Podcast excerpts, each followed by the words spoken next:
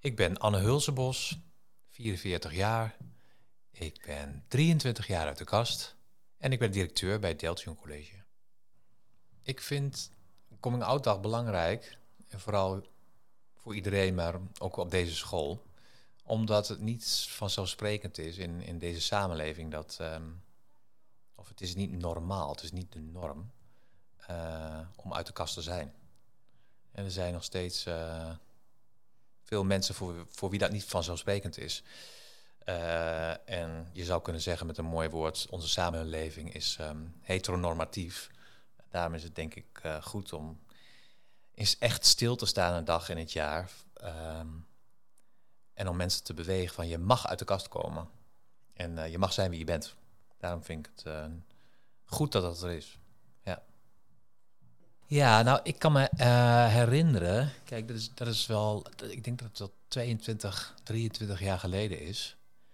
Uh, ja, volgens mij was er geen coming-out dag. Het bestond gewoon niet. Uh, dat is allemaal later gekomen. Dus, maar ik, heb, ja, ik heb wel een dag gehad waarin, waarin ik mijn coming-out had. En dat was wel heel spannend, want ik was denk ik, ik was, ja, ik was 21. En um, toen wist ik al bijna een jaar of tien dat ik homoseksueel ben. En uh, dan loop je daar als puber je hele puberteit eigenlijk mee rond. En ik, ik uh, liep er echt mee rond van ja, ik ben homoseksueel. Dat weet ik heel, wist ik heel zeker. Sommige mensen twijfelen ook aan uh, een seksualiteit bijvoorbeeld, of identiteit op dat vlak. Dat had ik niet. Dus ik wist het eigenlijk heel zeker, al, al heel jong in mijn pu puberteit. Alleen ik kom uit een um, heel christelijk gezin, een gereformeerd gezin. Eh, en, met een hele sterke gereformeerde gemeenschap, waar ik ook in op ben gegroeid. naar school ging, et cetera. En um, dus ik dacht, ik wist sowieso zeker als kind, omdat ik kon, niet, ik kon nog niet verder kijken dan mijn neus lang was. van ja, dit mag niet. Dat weet ik zeker. Ik ben zo, maar ik mag zo niet zijn. Want dit, dit mag niet van van de Bijbel, van God, van de mensen om me heen. Dus dat vond ik heel ingewikkeld. En op een gegeven moment, ja, dan, als je wat ouder wordt, dus uh, toen ik 21 was, dacht ik, ja, ik, ik ben gewoon wie ik ben. Ik kan niet anders dan dit zijn. Uh, en ik, ik moet dat outen. Um, weet je, ik, ik was eigenlijk uh, in voorbereiding op die dag. Dat had eigenlijk, heeft eigenlijk, als ik daarop terugkijk, best wel een lange voorbereiding gehad. Want ik had eerst besloten toen ik jong was: ik ga, als ik van school af ga en ik heb mijn studie afgerond, dan ga ik werken ga ik geld verdienen om uh, op mezelf te kunnen wonen, om onafhankelijk te zijn. En uh, ik ga niet eerder, totdat ik dat bereikt heb, ga ik naar mijn vader en moeder toe, naar mijn familie, om uh, mijn coming out te hebben. Want ik, ik was ook ergens bang, hoewel ik mijn ouders zijn hele lieve mensen hoor, da daar gaat het helemaal niet om. Maar ik was toch ergens bang, bang omdat het verboden is hè, in, in, in die kerk waar ik uitkwam. Uh, om homoseksueel te zijn, dat, dat ik misschien wel weg moest. Dus ik dacht van ja, sta ik op straat. Wat, wat overkomt me? Je hebt geen idee. En ik kende ook eigenlijk helemaal in die tijd geen voorbeelden om me heen. Uh, die had ik niet. Um, dus ik dacht, ik ga eerst op mezelf wonen. En uh, dat heb ik gedaan. En toen ben ik op een dag, heb, ik, heb, ik dat ook gedacht, heb ik ook gedacht, ik ga naar mijn ouders toe. ik ga zeggen, ik kom langs, ik moet iets vertellen. Ik had van tevoren niet gezegd wat. maar ik wist wel dat ze alle twee thuis waren. Dat, uh, dat vond ik ook belangrijk, dat ze het uh, tegelijkertijd van mij allebei zouden horen. Um, en toen heb, ik het, uh, toen heb ik het verteld. En ik ging natuurlijk wel in mijn auto, en ik had een autootje met een beetje met trillende benen daar naartoe. Want ik dacht van ja, nu het moet. maar ik was op een gegeven moment wel op het punt dat ik dacht van ja, dit is het allerbelangrijkste. dat had ik op een gegeven moment wel in de gaten. Dit bepaalt zoveel in je leven van wie je bent. Het belangrijkste is uh, en het is me liever dan dat ik kan zijn wie ik ben, dan wat mijn ouders of mijn familie of mijn omgeving daarvan vindt. Ja. Maar de weg daar naartoe is heel ingewikkeld, want het levert heel veel druk op, groepsdruk. Ja, maar dat, ging wel heel veel aan vooraf en heel veel, uh, ook slapeloze nachten. En denk ik, ja, hoe ga ik dit doen? En hoe gaat de gemeenschap, inclusief mijn eigen familie, uh, hierop reageren? Uh, word, ik, word ik weggestuurd? Ja, dat soort zaken gaan dan, gaan dan, uh, gingen door mijn hoofd. En ik weet ook nu uh, bij heel veel jongeren, of, je nou, of dat nou uh, vanuit ehm, religie is, of ehm, ja, wat voor jou de norm is en het referentiekader waarbinnen je bent opgegroeid. Dus je gezin, je leefomgeving, je sport, je school, dat, dat het heel moeilijk kan zijn, een enorme worsteling. Dus ja, toen ben ik naar mijn vader en moeder gegaan uh, om dat te vertellen. Toen heb ik eigenlijk gelijk gezegd, ja, ik moet jullie iets vertellen. Jullie hebben, daar heb ik ook gezegd, kan ik me nog iets van herinneren, van jullie hebben wel eens uh, gevraagd, zoals dat in heel vaak in een gezin of in families gebeurt, van nou, heb je wel eens een meisje ontmoet? Of daar wordt wel eens over gesproken. Daar werd ik ook wel eens op aangesproken, ook door vrienden, van hoe zit dat eigenlijk, weet je wel, we zien je nooit met iemand of iets in die trant. En toen heb ik ook gezegd, nou dat komt, ik, ik val op uh, jongens. Uh, en ik kan me ook nog uh, herinneren dat uh, mijn moeder dacht van, oh, daar zit nu misschien dan heeft hij al iemand meegenomen en die komt dan even zo komt hij voorstellen. Maar dat was helemaal niet het geval, want ik, ik had nog nooit eigenlijk iets gehad met een jongen. het was, ik wist het gewoon zelf zeker, maar ik had tot die tijd ook nooit gedurfd om iets te, te doen met een jongen of iets of contact aan te gaan of naar het COC te gaan, omdat ik eigenlijk zo bang was dat zoiets uit zou kunnen leggen en dat dat daarover gesproken werd. Dus dat had ik allemaal voor mezelf gehouden. Uh, ja, dus toen heb ik het er eigenlijk min of meer uitgegooid. En toen was het heel stil. En toen was ook de eerste reactie van, ja, mm, uh, misschien gaat het over, of weet je het al zeker? Nou, toen, ik dat echt bevestigde, toen hebben mijn ouders daar ook niet aan getwijfeld dat dat niet zo was. Hè. Je hoort ook wel eens dat mensen soms reacties krijgen van, oh, daar groeien overheen, of stel je niet aan, komt wel weer goed. Nee, dat hadden ze, dat hadden ze niet. En, maar wel, wel de shock en de schrik van, wat, wat krijgen we nu te horen? Ook uh, hadden zij dat niet verwacht. Terwijl achteraf uh, zeiden wel ook heel veel mensen tegen mij, en dat snap ik ook van, nou, dat, die zagen we al lang aankomen, weet je wel, maar mijn ouders dus niet. Mijn ouders waren toen op dat moment heel rustig en ook begripvol. En probeerden het ook echt te begrijpen, kan me ook goed herinneren. Allebei, ja. ja. dus niet, nee, niet negatief.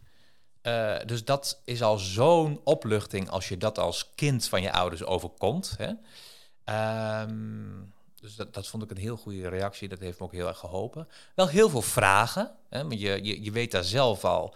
Ik wist al zelf al een jaar of tien uh, dat ik homoseksueel uh, was. maar je ouders weten dat niet. En moeten daar dus heel erg aan wennen. En um, ik heb wel vernomen daarna, die periode daarna, uh, dat ze ook met heel veel vragen kwamen en heel veel um, bezwaren ook wel over uh, homoseksuele leefstijl. Hè? Uh, en in, in, het, ehm, in bepaalde kerkelijke omgeving is het ook zo dat je, wat, dat wordt gezegd, iedereen is een, is een kind van God. En um, iedereen mag zijn, God heeft iedereen lief. En homo's zijn er ook, die accepteren we ook allemaal.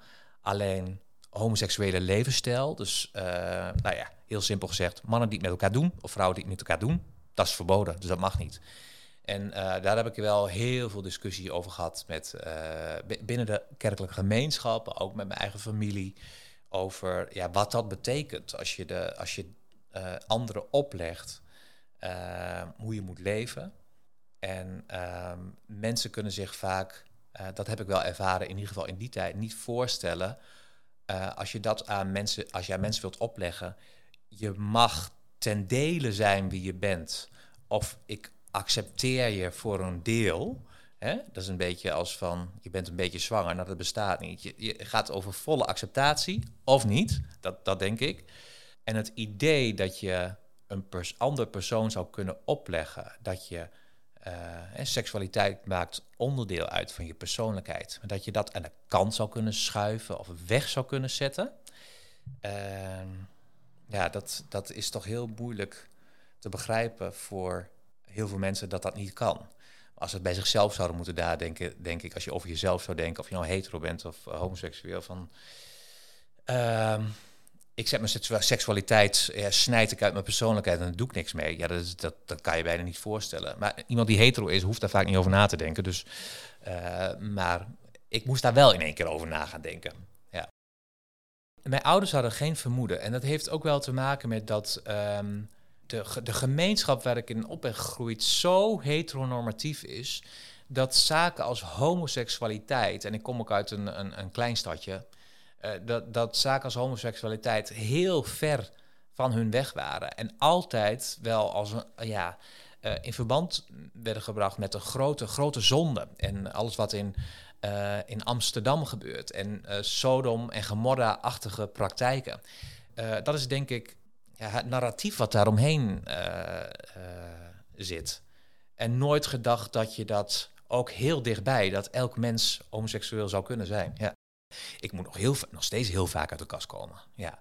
Ehm, want eh, op je werk kom je ook uit de kast.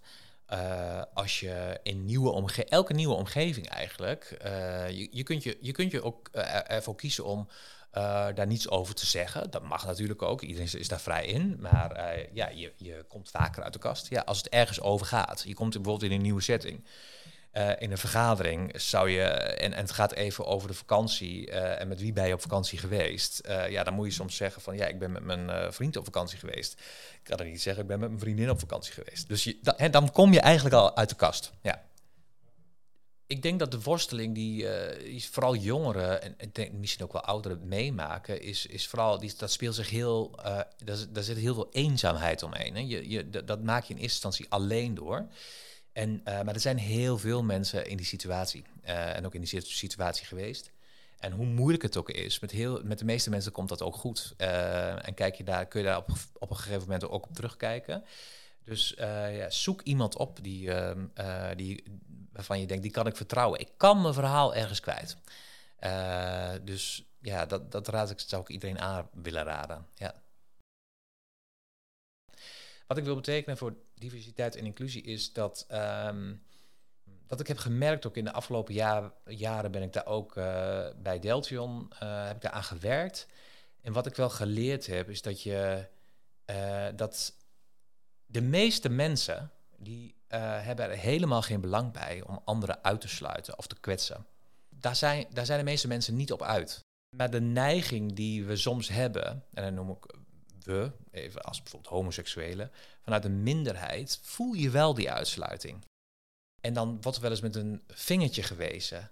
En dat gebeurt denk ik in de samenleving natuurlijk wel vaker. Van uh, het moet anders, ik word uitgesloten, je, moet, je mag niet uitsluiten.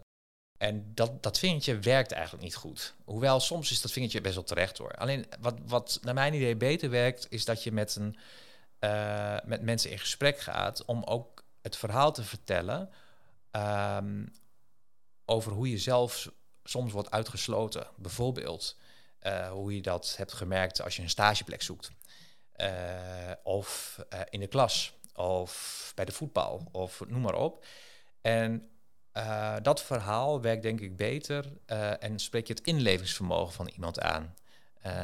en ja, ik hoop op die manier naar de toekomst ook dat we met elkaar een beter gesprek kunnen hebben over uitsluiting. Want uitsluiting ligt vaak op de loer. Uh, maar er zijn ook heel veel mensen die geen uitsluiting ervaren, uh, maar niet willen uitsluiten, maar omdat ze gewoon ook niet weten hoe het is, het niet gezien hebben, het niet voelen, uh, ook niet goed weten, ja, hoe ga ik dat dan tegen? Um, wat ik nog zou willen noemen is, um, en dat is, dat is Coming Out Day, dat is Coming Out Day daar een mooie gelegenheid toe als je weet dat op voetbalvelden, maar ook in klassen, in groepen uh, en vooral onder jongeren, dat uh, homo of k-homo misschien wel het meest gebruikte scheldwoord is, dan weet je, dan moet je weten dat als je nog in de kast zit als jongere, dat dat een enorme worsteling is. En dat je bij voorbaat echt op achterstand staat en uitgesloten wordt. Dus de, de, de drempel naar coming out is groot en wordt dan groter. Dus uh, ik hoop in het onderwijs dat we daar als professionals uh, iets aan doen. Dat we gewoon pal gaan staan voor inclusie. En dat ook echt uitdragen. En niet wegkijken. Want wegkijken is het niets zeggen en wegkijken. is misschien wel net zo erg als actief meedoen.